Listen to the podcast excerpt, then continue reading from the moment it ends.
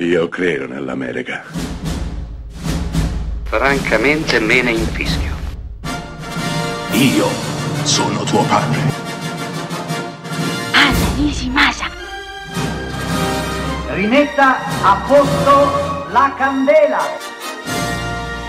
Rosa bella. Bubba o Tep è un film di Don Coscarelli del 2002 e probabilmente è uno dei film più fuori di testa che vi capiterà mai di vedere. La trama non è poi così semplice. Elvis Presley è vivo e vive in un ospizio, in Texas. Sì, avete capito bene, il vero Elvis, perché in realtà il vero Elvis si è scambiato a un certo punto della propria vita con uh, un uomo, Sebastian Heff, che lo imitava. E Elvis, completamente stanco, stufo marcio del successo e di tutto ciò che comportava, ha deciso di scambiare la sua vita con quella di un perfetto sconosciuto che però lo imitava alla perfezione.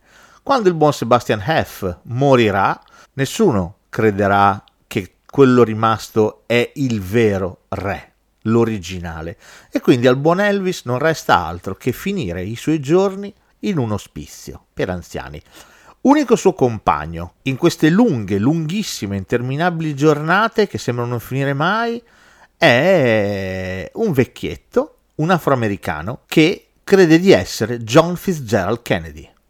Ecco, già capite da questa accoppiata che stiamo parlando di qualche cosa di assolutamente fuori dalle righe. Beh, i nostri avranno a che fare con un'entità, una specie di mummia cowboy che si presenta nottetempo nell'ospizio abitato dai nostri per eh, succhiare via la vita restante dai corpi degli anziani che abitano quel luogo. A questo punto solo Elvis e John Fitzgerald Kennedy possono contrastare questa minaccia e lo faranno con tutti i loro mezzi, anche a costo della vita. Bubba Otep è un film tratto da un romanzo di Joe R. Lansdale, cantore della provincia americana e del Texas in particolare. Il film, diretto da Coscarelli, è sì, da un lato una commedia, dall'altro un pochino un film horror, ma soprattutto